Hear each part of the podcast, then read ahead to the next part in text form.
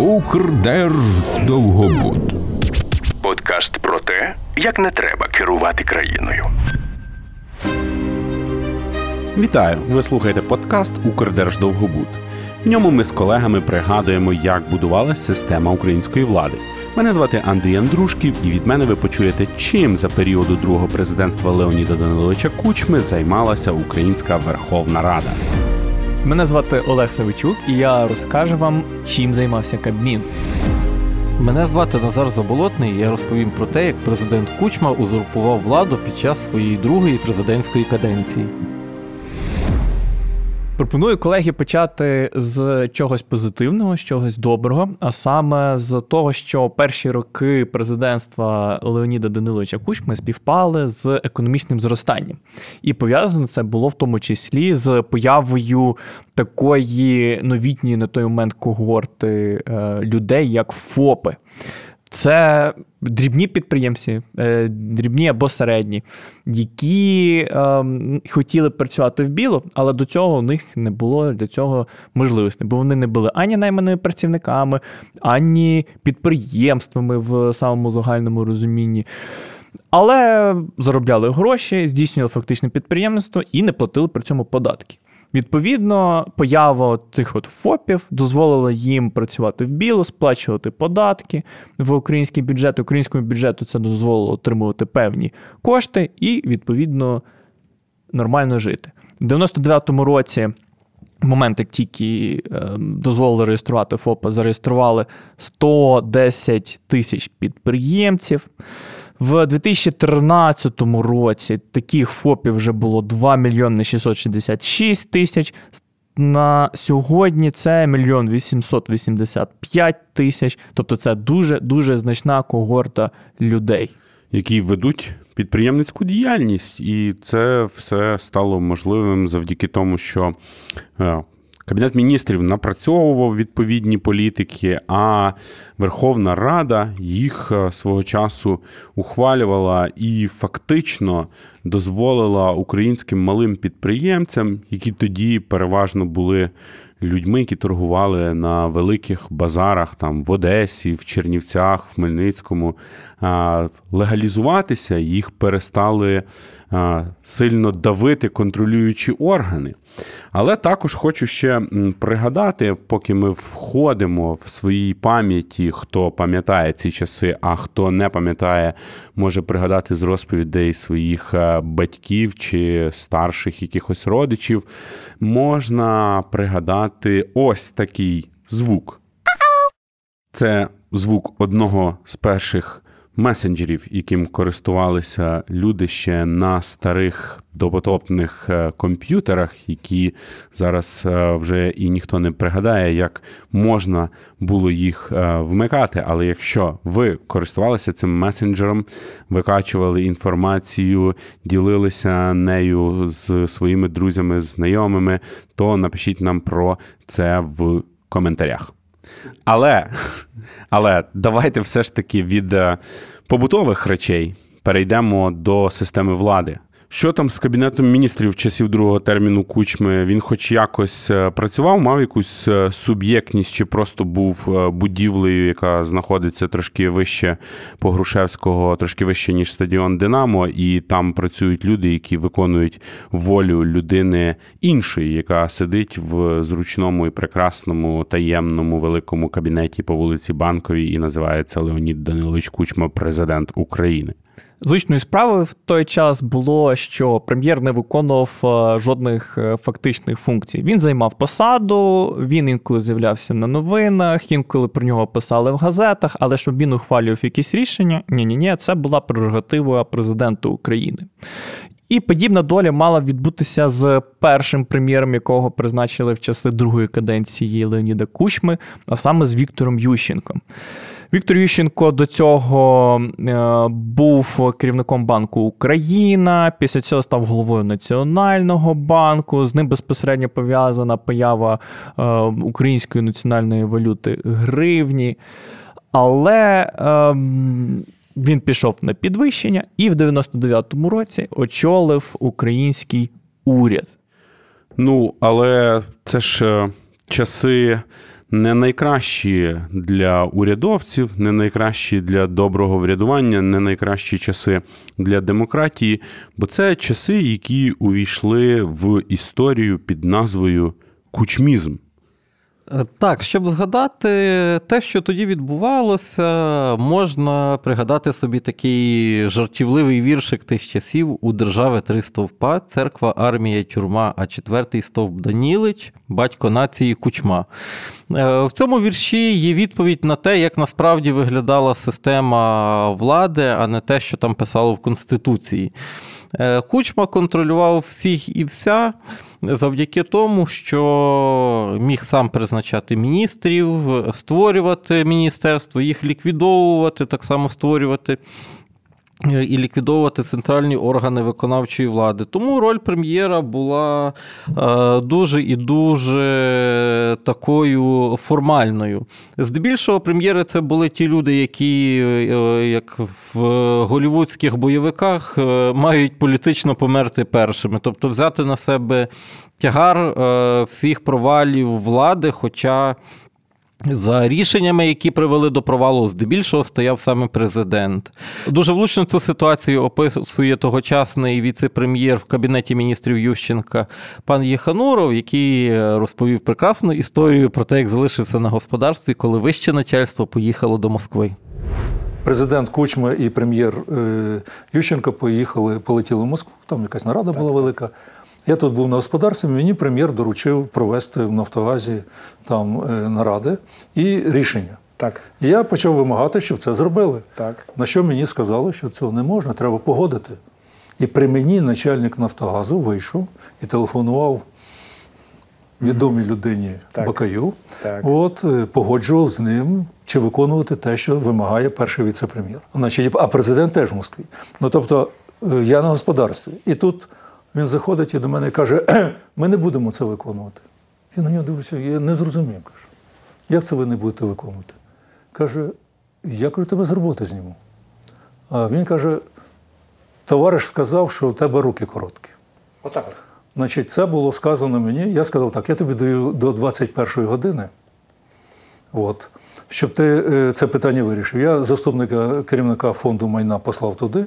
Він приймально сидів, подзвонив звідти о 21 годині 5 хвилин. Він мені зателефонував, каже: мені сказали, нічого не буде. Я кажу, ти не хочеш сам, довіреність давай, і фонд майна буде виконувати те, що вимагає уряд. Ні. Я, а я залишив керівника кадрів, от, Юрія Селеця, і підписав розпорядження про звільнення керівника Нафтогазу. Ви можете собі? Наступного дня ввечері я зустрічав е, президента і прем'єра. Я чому це кажу, що президент своїм розчерком міг зняти з роботи будь-кого. І я от стою, і мені так е, там товариш один каже: ну що, каже, звідси ти поїдеш ніким. Тобто я, я зустрічаю, ну, підходжу, Леонід Данилович, дозвольте доповісти, у нас все нормально, у нас все спокійно. І на мене так дивиться спокійно, каже, голову Нафтогазу зняв і каже, що спокійно. Ну, пару таких міцних словечок, і потім раптом та подивився, да йди до свого прем'єра і з ним вирішуй питання. І пішов. Я зрозумів, що все в порядку. Ну, але я хочу звернути увагу слухачів нашого подкасту на те, що представники виконавчої влади в ті періоди, частина, от якщо говорити, наприклад, про силовиків, Кравченко це ж не міністр Ющенка, не міністр Януковича в людському розумінні того часу, а це міністр кучми.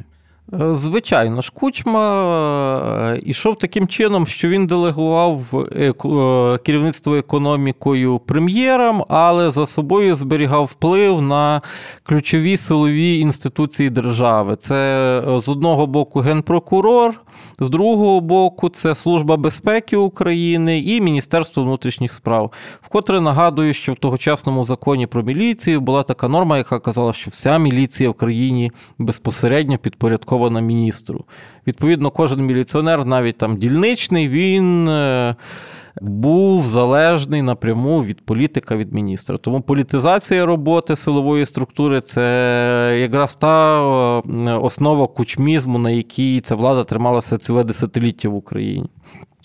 Ну і хто би хотів собі пригадати, а хто би хотів собі уявити, як гротескно міг виглядати кучмізм, то можете забити в гуглі запит генерал Кравченко і подивитися на пана Кравченка в парадній формі. Але конкретно з прем'єром е, Віктором Ющенко пан Кучма не вгадав. Це не був е, черговий весільний генерал. Це була людина, яка, е, можливо, всупереч своїм інтересам, всупереч інтересам президента, все одно представляла себе політика і за рахунок своєї посади прем'єра здобувала певні політичні бали.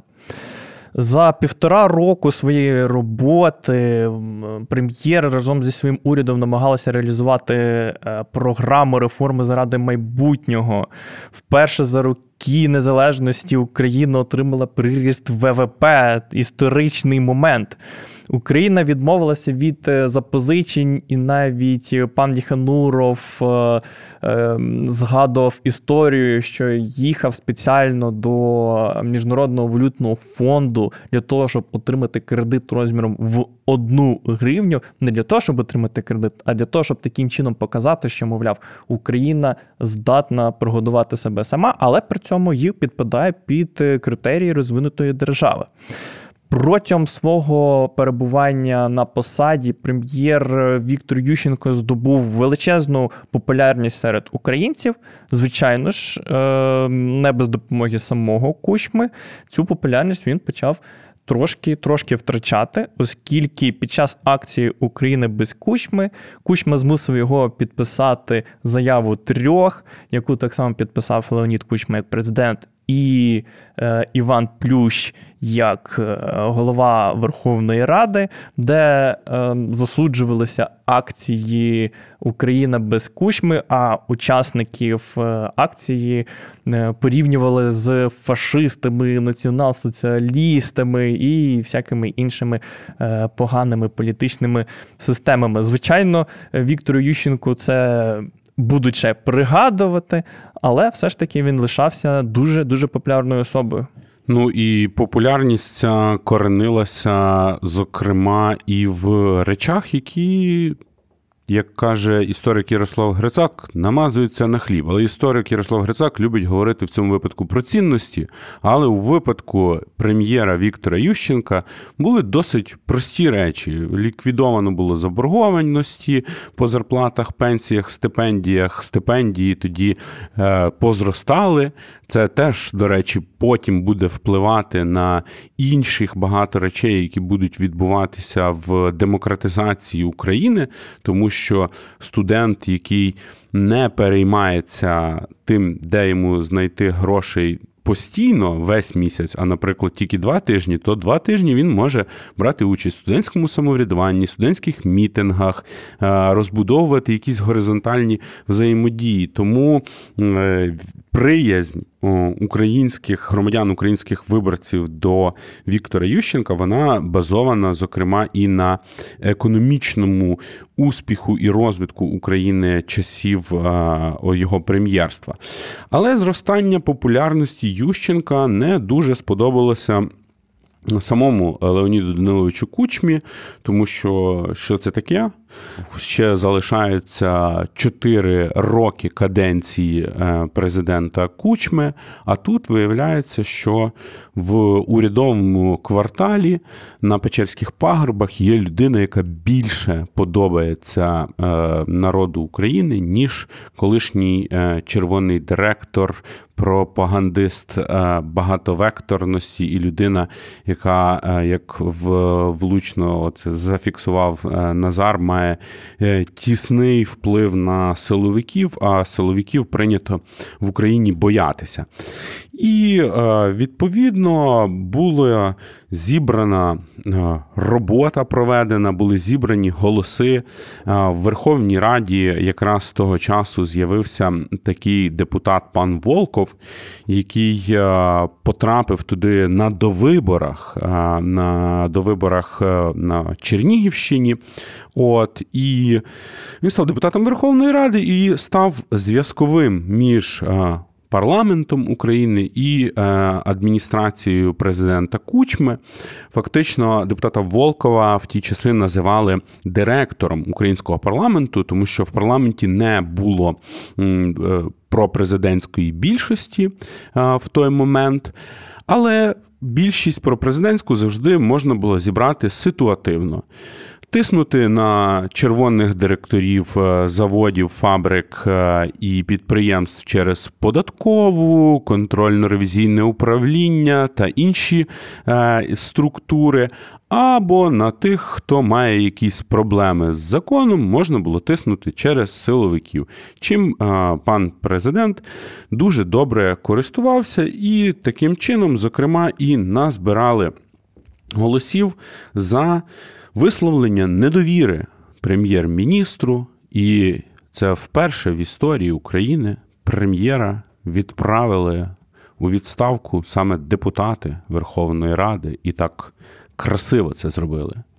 Парламентаризм до цього, як правило, е, прем'єрів е, відправляли у відставку за їхнім е, власним бажанням. Тобто прем'єри самі оголошували, що вони стомилися, вони не хочуть цим займатися, вони беруть на себе політичну відповідальність за ситуацію в країні і парламент просто благословляв е, їхню відставку. В цьому ж випадку дійсно вперше в історії України не так часто це буває, що Верховна Рада оголошує недовіру, а не затверджує заяву про відставку. І таким чином це може бути пов'язано з двома речами. Перше, що Віктор Ющенко не сильно той хотів виходити зі своєї посади, бо вона йому подобалась. З іншої сторони, е, президент таким чином хотів покласти знову ж таки відповідальність не на себе, а на іншого політика. Мовляв, це він винен у всьому. І бачите, парламент підтверджує це. Це це прем'єр несе відповідальність за всякі погані речі, які е, відбуваються в країні. А президент до цього жодних е, стосунків не має в схемі гри італійського футболу Кучма би, напевно, займав посаду прихованої дев'ятки, такого фантазісти розпасовщика. Та? От. Але ще важливий момент, на якому треба би заакцентувати, це є зміна керівництва Верховної Ради. Хто пам'ятає е, про існування такого як явище, як Канівська четвірка, от е, то е, добре, прекрасно. У вас дуже добрі знання з історії нездовітньої історії України. Хто не пам'ятає, переслухайте попередній випуск подкасту Укрдерждовгобуд, але одним з рішень, яке було прийнято вже після президентських виборів, і на які якраз впливали стосунки всередині тієї канівської четвірки, була якраз відставка Олександра Ткаченка, який після виборів, як ви пам'ятаєте, парламентських дуже довго узгоджували посаду спікера, переголосовували, призначили пана Ткаченка, але Потім далі е, почав е, під тиском е, уже адміністрації президента Кучми працювати український парламентаризм. Не останню роль в цих процесах відіграв юрист. Очільник партії Соціал-Демократична партія України об'єднана Пан Віктор Медведчук, який теж зараз має багато вільного часу, може послухати наш подкаст. Отож, пан е, Віктор Медведчук е, з паном Волковим збирали тоді голоси за відставку Ткаченка, таким чином, щоб е, вказати йому його поточне місце в політичній ієрархії, і для того, щоб призначити Івана Плюща на посаду спікера Верховної Ради. Голоси збиралися важко, е, значно простіше було тим, хто блокували трибуну Верховної Ради. Пан Ткаченко теж, як е, людина апаратна, використовував всі можливі інструменти, щоб засідання не починалися, щоб е, питання не ставилися на голосування. І я думаю, діючим депутатам Верховної Ради пасувало би глянути записи тих засідань, бо там люди вміли використовувати регламент для своєї роботи, але. Е, на початку січня 2000 року нардепи зібрались в українському домі під час імпровізованого вечірнього засідання і поза межами українського парламенту проголосували за відставку Ткаченка і призначення Плюща. Тоді ж е, віце-спікером Верховної Ради став Віктор Медведчук, який е, на цій посаді буде впливати на багато е, процесів державотворчих з не найкращого боку. А за оцю свою активну роботу вже дуже скоро стане головою адміністрації президента Леоніда Даниловича Кучми. Тут ще важливо зазначити, що 2000 е, рік це не тільки остаточне захоплення влади влади президента над парламентом, а й одна така ідеологічна трансформація у владі. В той момент, коли Ткаченко був спікером Верховної Ради. Більшість фактично належала комуністам. З його усуненням з посади відбувся такий мовчазний перехід влади від е, червоних е, бандитів до просто бандитів, бо е, влада Кучмі в парламенті опиралася або на олігархів, або на людей, які завдяки своєму сумнівному, якщо не кримінальному минулому, змогли обратися по своїх округах до Верховної Ради. І далі стали українськими елітами. Багато з них е, залишається в статусі українських еліт і досі. Е, але в той момент е, завершилось перше десятиліття незалежності України, яке ознаменувалося тим, що, попри незалежність, більшість мали все одно червоні. Другою важливою подією 2000 року було проведення всеукраїнського референдуму першого і останнього, поки що, який проводився по всій території країни. Його ініціював сам президент Кучма е, для того, щоб з одного боку е, трошечки трансформувати систему влади, начебто демократизувати. Але знаючи кучму, багато дорослих на той момент, на відміну від мене, малого розуміли, що це не демократизація, а насправді закручування гайок нормативним шляхом. Ці зміни пропонували, по-перше, скасувати депутатську недоторканність. По-друге, е, перетворити український парламент з однопалатного в двохпалатний. По-третє, е, скоротити кількість депутатів. З 450 до 300 чоловік. Звичайно ж, це не могло не подобатись пересічному українському виборцю, і він пішов на референдум. Е, за рахунок того, що Кучма підняв такі ну, приємні для, е, для вуха людини питання. Е, на якийсь час його підтримка зросла, і здавалося, що от, от це пік е, авторитарної влади однієї людини в Україні, і не буде йому кінця і краю. Але вже на початку осені, якщо бути точним, то всередині вересня 2000 року в Таращанському лісі на Київщині виявлено невідоме тіло. Як потім стало відомо, це тіло журналіста Георгія Гонгадзе, який займався е, займався фактично опозиційною діяльністю до влади Леоніда Кучми. Ну і, звичайно ж, підозри зразу лягли на президента. Що з часом приведе до першої такої серйозної політичної кризи в Україні. Хто не знає, то Георгій Гонгадзе був журналістом, редактором, засновником українського важливого суспільно-політичного вебсайту Українська Правда, який функціонує досі і є джерелом новин і аналітики про суспільно-політичне життя в Україні вже багато-багато років. І в листопаді 2000-го лідер соціалістичної партії Олександр Мороз оприлюднив аудіозаписи так звані плівки майора Мельниченка, е, на яких е, українці почули голоси, і ці голоси здавалися дуже і дуже знайомими. Це були голоси, подібні до голосів президента Леоніда Кучми, подібний голос до міністра внутрішніх справ Юрія Кравченка.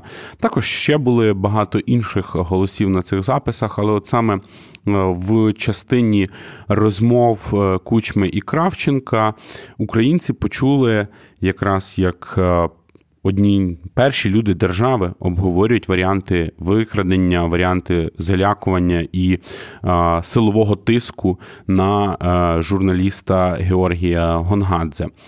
Вже буквально за кілька тижнів е, в середині грудня в Києві починається величезна безстрокова масова акція Україна без кучми.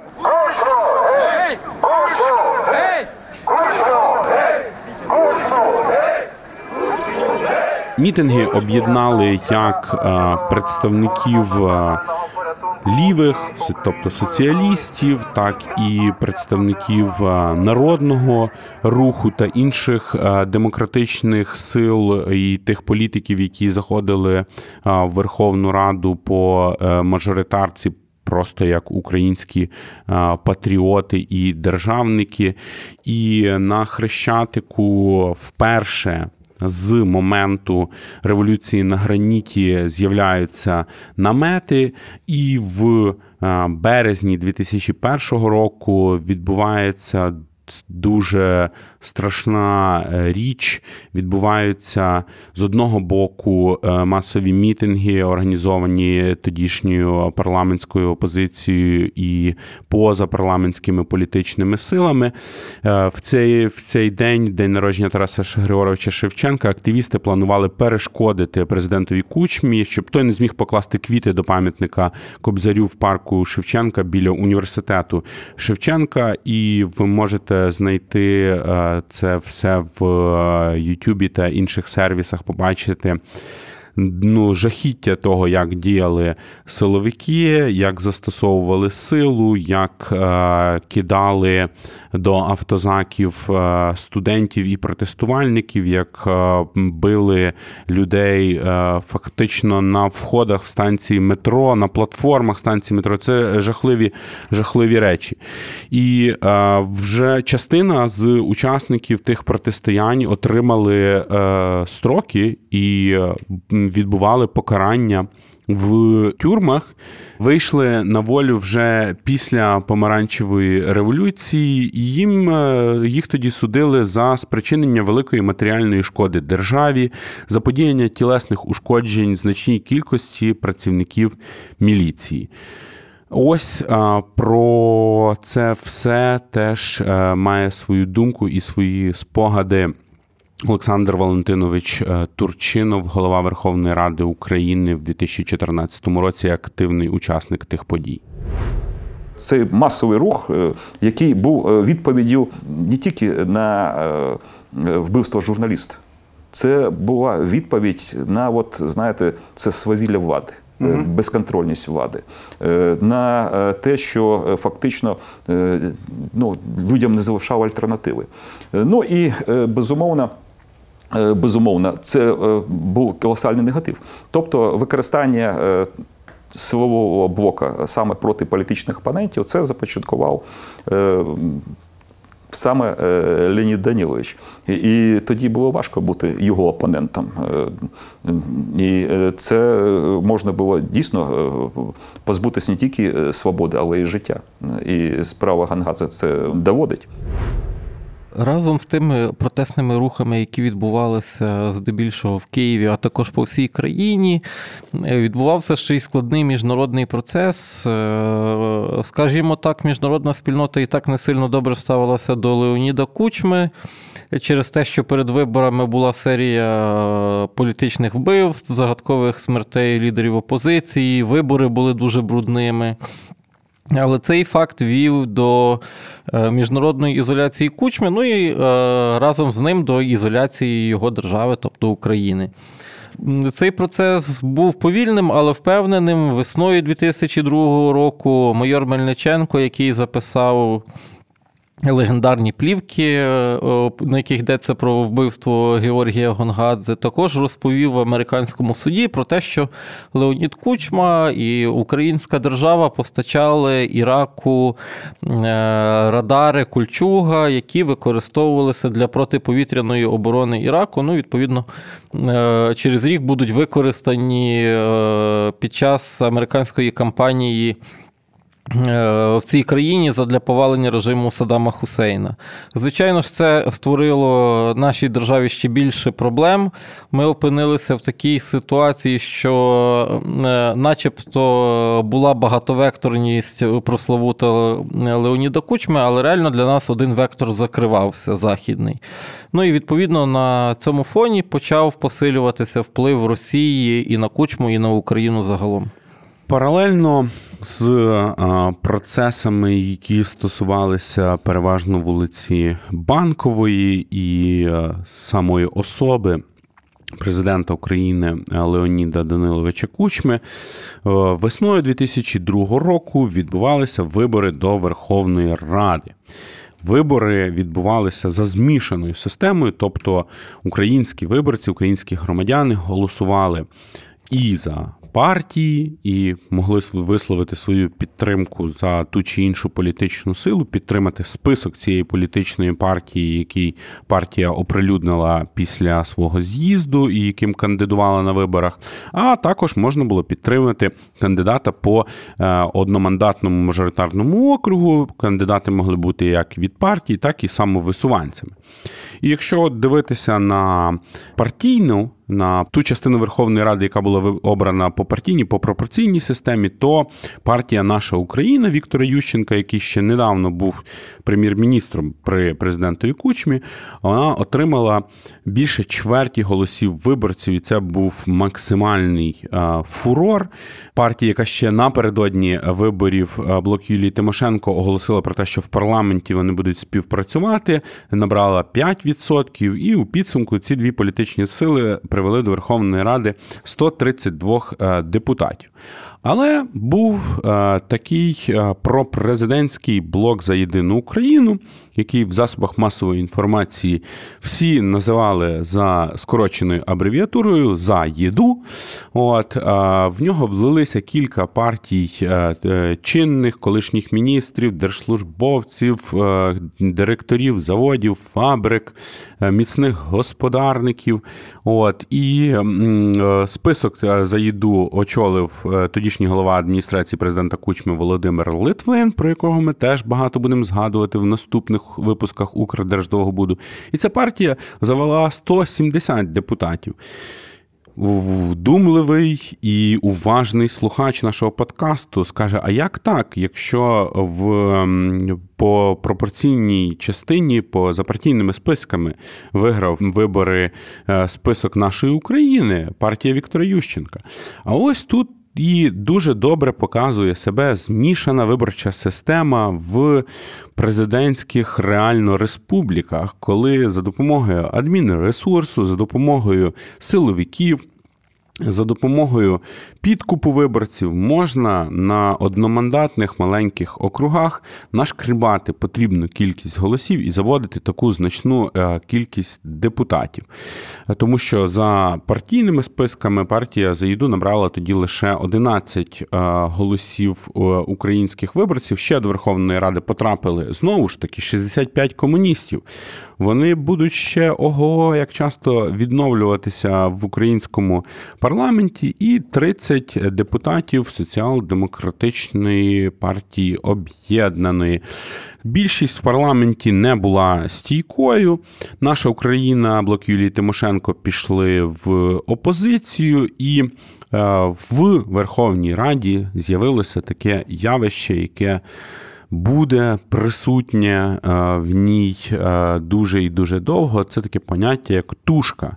Тобто людина, політик, який кандидує в списку однієї політсили, або навіть може на мажоритарному окрузі йти як представник однієї політичної партії, переважно це опозиційна партія, а потім, потрапляючи до Верховної Ради, е, ця тушка пере бігає в інший політичний табір і стає уже противником своїх вчорашніх союзників. Але повернімося до безумовно найбільш впливового і найважливішого органу української політики до Кабміну. Часів Через... Леоніда Кучми. Ну, в принципі, в історії України. Ем, через е, всі ці проблеми з формуванням е, більшості руки парламенту до формування уряду дійшли лише в листопаді, і прем'єром стає абсолютно непересічний і дуже в подальшому відомий політик Віктор Янукович. Членами уряду стали також і інші далеко не маловідомі е, сучасному українцю політичні діячі, такі як Микола Азаров, який став міністром фінансів і зараз е, переховується в Росії, Дмитро Табачник, віце-прем'єр, який так само переховується в Росії, Михайло Папієв, міністр праці і соціальної політики, який не втік, але досі лишається народним депутатом. Також був Валерій Хорошковський, міністр економіки, який так само перебуває в Україні і час від часу слугує радником для президентів у сфері економіки та митниці. І, звичайно ж, Георгій Керпа, міністр транспорту, про якого ми згадаємо трошки пізніше. Але це ще не той Янукович і не той е, злий уряд, е, яким він стане трошки пізніше, оскільки в 2002 році саме цей уряд. Підтримав ідею вступу України в НАТО, а в 2003 році відправив е, українські війська на допомогу американським до Іраку, і, в принципі, досить е, нормально сприймалося що в Європі, що в Сполучених Штатах Америки. Перебував на посаді Віктор Янукович зі своїми міністрами аж до 2005 року, аж до наступних президентських виборів. Можемо послухати, як прем'єр-міністр Віктор Янукович звітує на засіданні уряду президенту Кучмі як Кучма реагує на доповідь голови Кабінету міністрів, доповідь найважливішого е, органу виконавчої влади.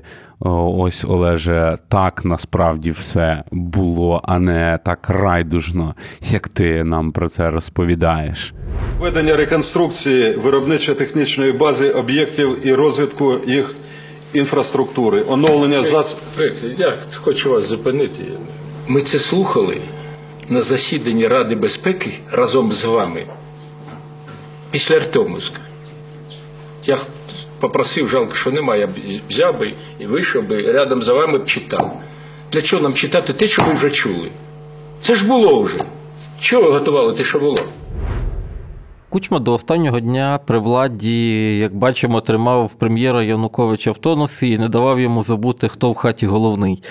Але разом з тим, е, втративши репутацію на Заході, настільки, що був змушений втягуватись в війну і втягувати державу в війну в Іраку, Кучма намагається якось відмити свою репутацію, показати, який він демократ, і пропонує Верховній Раді цікаву угоду.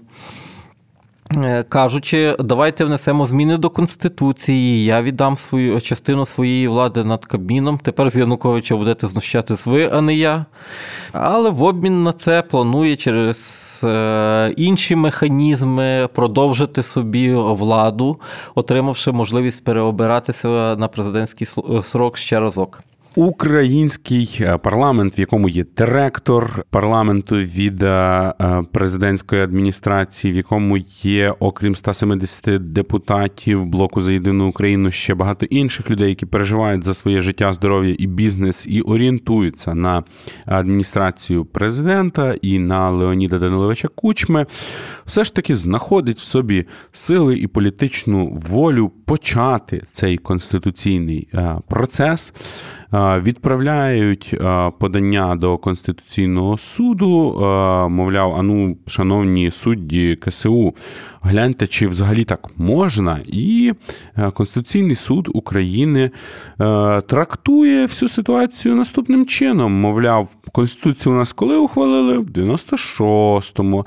А кучму ми коли перший раз обрали? В 94-му. Значить, перший термін Леоніда Даниловича Кучми він десь був в інших часах, в інших галактиках, в інших вимірах. Його не можна брати до уваги, тому що тоді ще не було Конституції України. І, значить, е, за рішенням е, тодішніх суддів Конституційного суду України і пам'ять у українців в цей момент мало би відшипти. Разом спробую кучми відновити свої стосунки з Заходом і заявами про те, що все Україна вирішила, Україна буде йти до НАТО, е, починають псуватися стосунки з Росією, які політика кучми стає подобатися все менше і менше. Е, ну і через 9 років після першої спроби захопити Крим починається таке друге випробовування для України в Керченській протоці між Таманським півостровом і півостровом Крим є невеличка коса піщана, яка називається Острів Тузла. Е, росіяни вирішили насипати до неї дамбу для того, щоб з'єднати своїм півостровом Тамань. Е, в ті часи було дуже багато дискусій, для чого вони це роблять, чи це спроба будувати дорогу в Крим сухопутну. І кинути міст е, з острова Тузла далі на територію України, чи це спроба е, уникнути сплати е, за проходу російських за прохід російських кораблів через Керченську протоку, чи це взагалі вже початок прямої відвертої збройної агресії Росії проти України, а Тузла є лише приводом. Тут треба віддати кучмі належне завдяки його реакції, реакції силових відомств.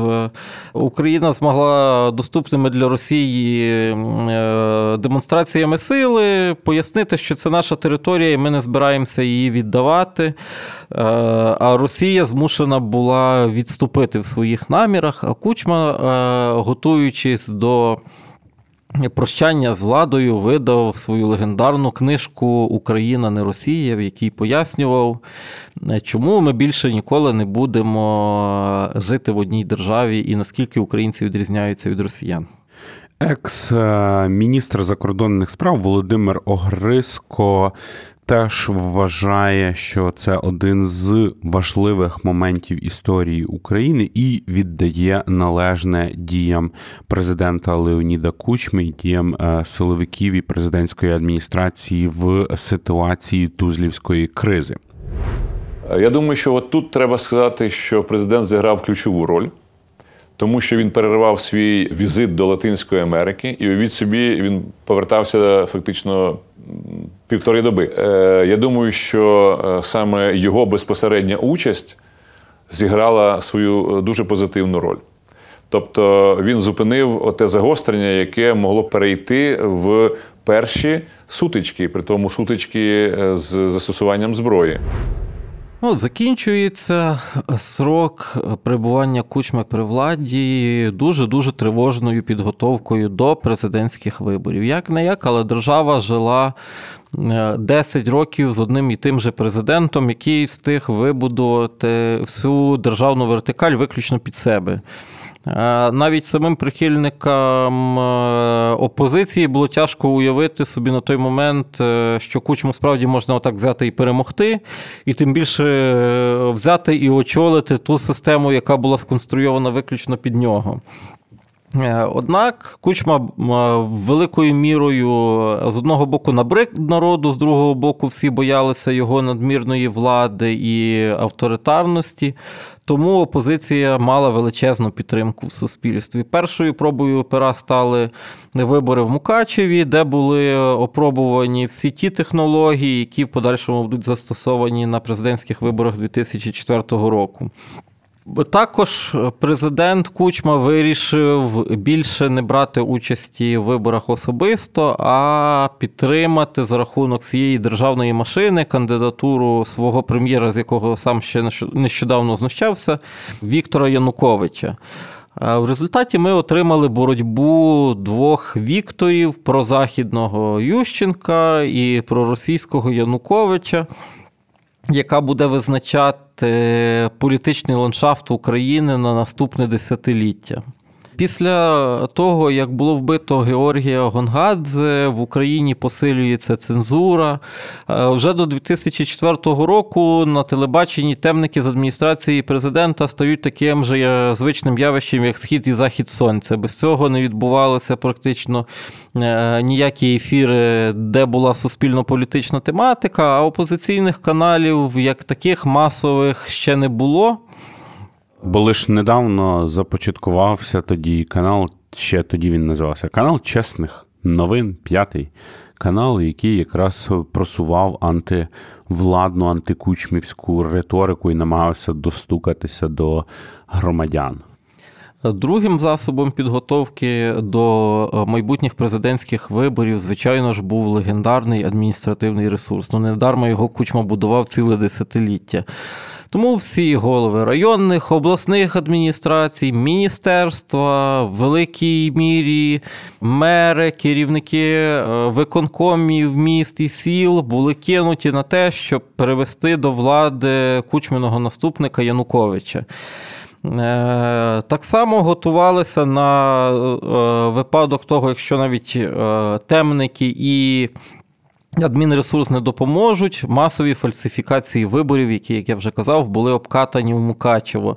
Вони включали і довезення виборців е, на округи, і каруселі, так звані, і вкидання бюлетенів пачками.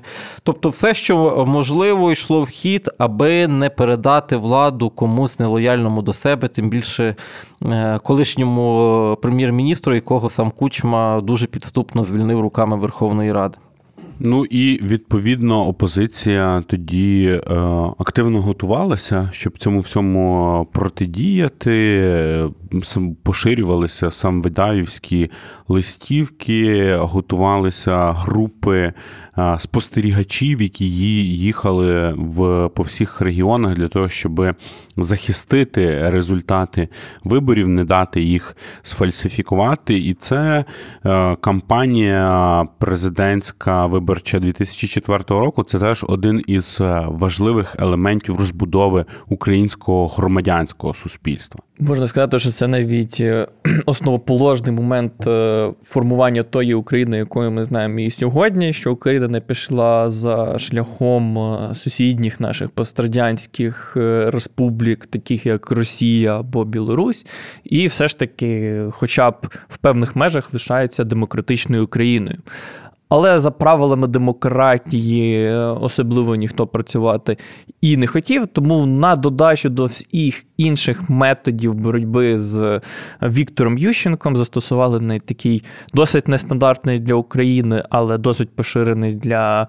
Е, КДБ і ФСБ метод як отруєння, і Віктора Ющенка отруїли, що він майже два тижні е, перебував на лікуванні в австрійській клініці, і були дуже великі ризики того, що він не зможе взяти участь повноцінно у виборах. На щастя, він одужав і участь у виборах е, зміг взяти навіть на додачу до всіх е, ем, технологій, які застосовувалися. Перший тур виборів Віктор Ющенко таки виграв і отримав на 80 тисяч голосів більше, ніж його найближчий супротивник Віктор Янукович. В другому турі вже таких помилок намагалися не допустити. І за результатами другого туру голова Центральної виборчої комісії Сергій Ківалов оголосив переможцем Віктора Януковича. Сергій Ківалов за рахунок е, такої, можна сказати, дуже миттєвої, миттєвого методу підрахунку голосів отримав дуже звучне в е, Україні прізвисько. І незважаючи на те, що він вже досить давно не перебуває на перших посадах в Україні, але все одно лишається в Україні і працює тут і має має певний авторитет, все одно час від часу цим прізвиськом його згадують незлим тихим словом. Незамін також тут буде згадати і Георгія Кирпу, який е, на той момент був міністром транспорту і зв'язку, руками якого фактично і застосовували всі ці дуже дикі методи адміністративного ресурсу. Дуже за дивних обставин на наступний день після другого.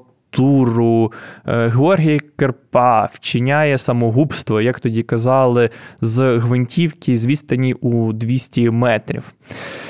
Дуже дивна політична смерть особи, яка могла знати, яким чином здійснювалися е, підкопи виборців, довезення виборців, застосування військовослужбовців навіть для вкидання голосів. Але маємо, що маємо. Результати виборів багатьма українськими громадянами не були сприйняті. Вже 22 листопада, прокинувшись зранку і отримавши інформацію з тодішнього державного радіотелебачення і приватних телеканалів, радіо і газет, багато тисяч, сотень тисяч українців вирішили не миритися е, з цим і почали виходити на вулиці, зокрема, в першу чергу в Києві. Туди поїхало дуже багато спостерігачів, які були по різних регіонах, і е, всі зібралися на е, Майдані Незалежності. Поставили там величезну сцену, і фактично це був перший день безстрокової акції протесту, яка війде в історію України. України як е, помаранчева революція. Багато людей, які виходили тоді на мітинги, це були студенти, які, е, в принципі, за любий демократичний е, двіж в багатьох ситуаціях, але так само і виходили на мітинги якраз оці ФОПи. Люди, які боялися закручування гайок, люди, які відчули перші паростки демократизації, економічного росту, і вони допомагали е, помаранчевій революції е, Майдану. Якщо е, можна знайти в інтернеті записи польових кухонь, то тогочасного майдану помаранчевої революції там можна, наприклад, побачити пана Еріка, який засновник багатьох легендарних київських клубів і е, ресторанів, які були об'єднані парасолькою сім'я Еріка. Він там е, роздає е, суп з кухонь своїх ресторанів, і теж дуже багато якраз. Е, підприємців е, доєдналися до цього всього. А голос Сергія Ківалова, голос е, пана Клюєва, голос Віктора Медведчука і голос В'ячеслава Піховшика. Всі громадяни почули на так званих плівках Рибачука. Олег Рибачук тоді був одним з соратників Віктора. Ющенка, а зараз є головою нашої організації, і саме він публічно оприлюднив інформацію про те, що існувала змова, існував транзитний сервер, на якому фальсифікувалися дані, які надходили з е, ДВК, і що те, що е, оголосили в центральній виборчій комісії, це є чистої води фейк, неправда і ніякі не результати виборів, маючи цю інформацію, маючи сотні тисячі протоколів реальних з мокрими печатками, які привезли спостерігачі з різних куточків України. Команда Віктора Ющенка, е, яка підтримана була мітингувальниками, змогла вимагати повторного проведення другого туру е, виборів.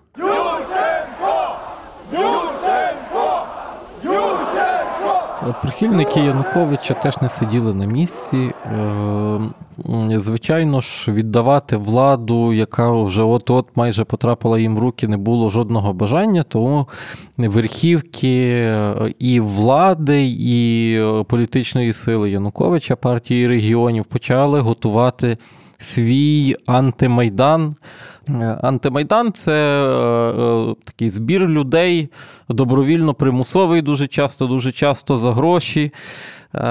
Частково, звичайно ж, були якісь і прихильників Януковича тут в Києві. Ну, але виглядало це здебільшого курйозне на фоні такого щирого прояву людей на помаранчевій революції, які нарешті хотіли мати демократію не тільки на папері чи в телебаченні, а й в реальному житті. Дорогі друзі, я із Києва. Я можу вам сказати, що там робиться. Там просто оранжевий шабаш.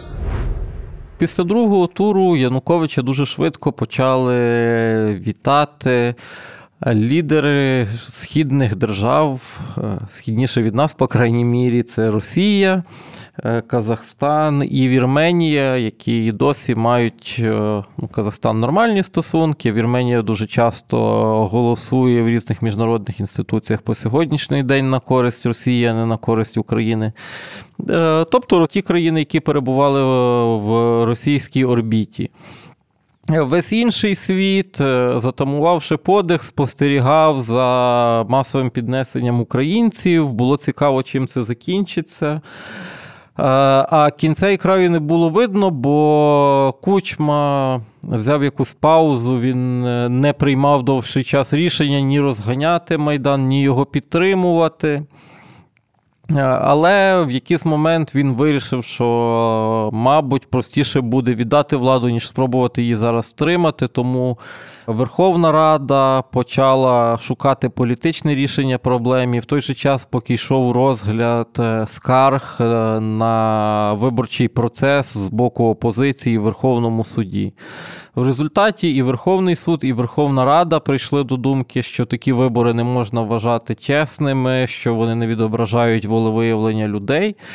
І як підсумок було призначене повторне голосування в другому турі або. Те, як його тоді називали, третій тур президентських виборів між Віктором Ющенком і Віктором Януковичем. Але паралельно для того, щоб застрахуватися від того, що ось хтось прийде, отримає владу і зможе всіма інструментами кучмізму вже користуватися на власний страх, ризик і розсуд. Українські політичні еліти, а точніше парламентарі, вирішили перестрахуватися і ухвалили зміни до конституції, е, за якими в президента е, майбутнього з 2006 року забирали значну частину кучмівських повноважень. Традиційно, як це часто буває в українських реаліях, зробили це все на тяп-ляп, тобто порушили процедуру, і як наслідок, через 6 років, вже вигравши президентські вибори, цим скористається майбутній президент Віктор Янукович. Він саме е, рішенням Конституційного суду за поданням народних депутатів буде повернуто українську конституцію до зразка махрового кучмізму. Але тоді, в той момент. І мітингувальники на Майдані Незалежності, яких засипав перший грудневий сніжок, і політичні еліти з табору Віктора Ющенка, які зрозуміли, що там вони отримують владу. На це ніхто не звернув увагу в тотальній ейфорії і. Про це багато-багато хто потім пожалкує. Здавалося б, що ось Нарешті демократія, добробут, не буде ніякої авторитарної влади, почнуть а, працювати нормально інституції, буде демократія, а, ніхто не буде тиснути поза межами своїх повноважень. Але вже буквально за кілька місяців 2005 року, десь влітку слеш восени, все піде чомусь не так. А чому піде не так? Про це ви дізнаєтеся в наступному випуску подкасту Укрдерждовгобуд. Слухайте нас на всіх доступних платформах. Дякуємо Марії Очеретяні, яка працювала над сценарієм цього і всіх інших випусків. Дякуємо Андрієві Іздрику, який це все монтує. Дякуємо вам, що слухаєте подкаст Укрдерждовгобуд. Це подкаст про історію українських інститутів влади. Якщо вам сподобалось, поширюйте його на своїх платформах. Якщо дуже сподобалось, можете підтримати центр спільних дій на Патреоні. Почуємось.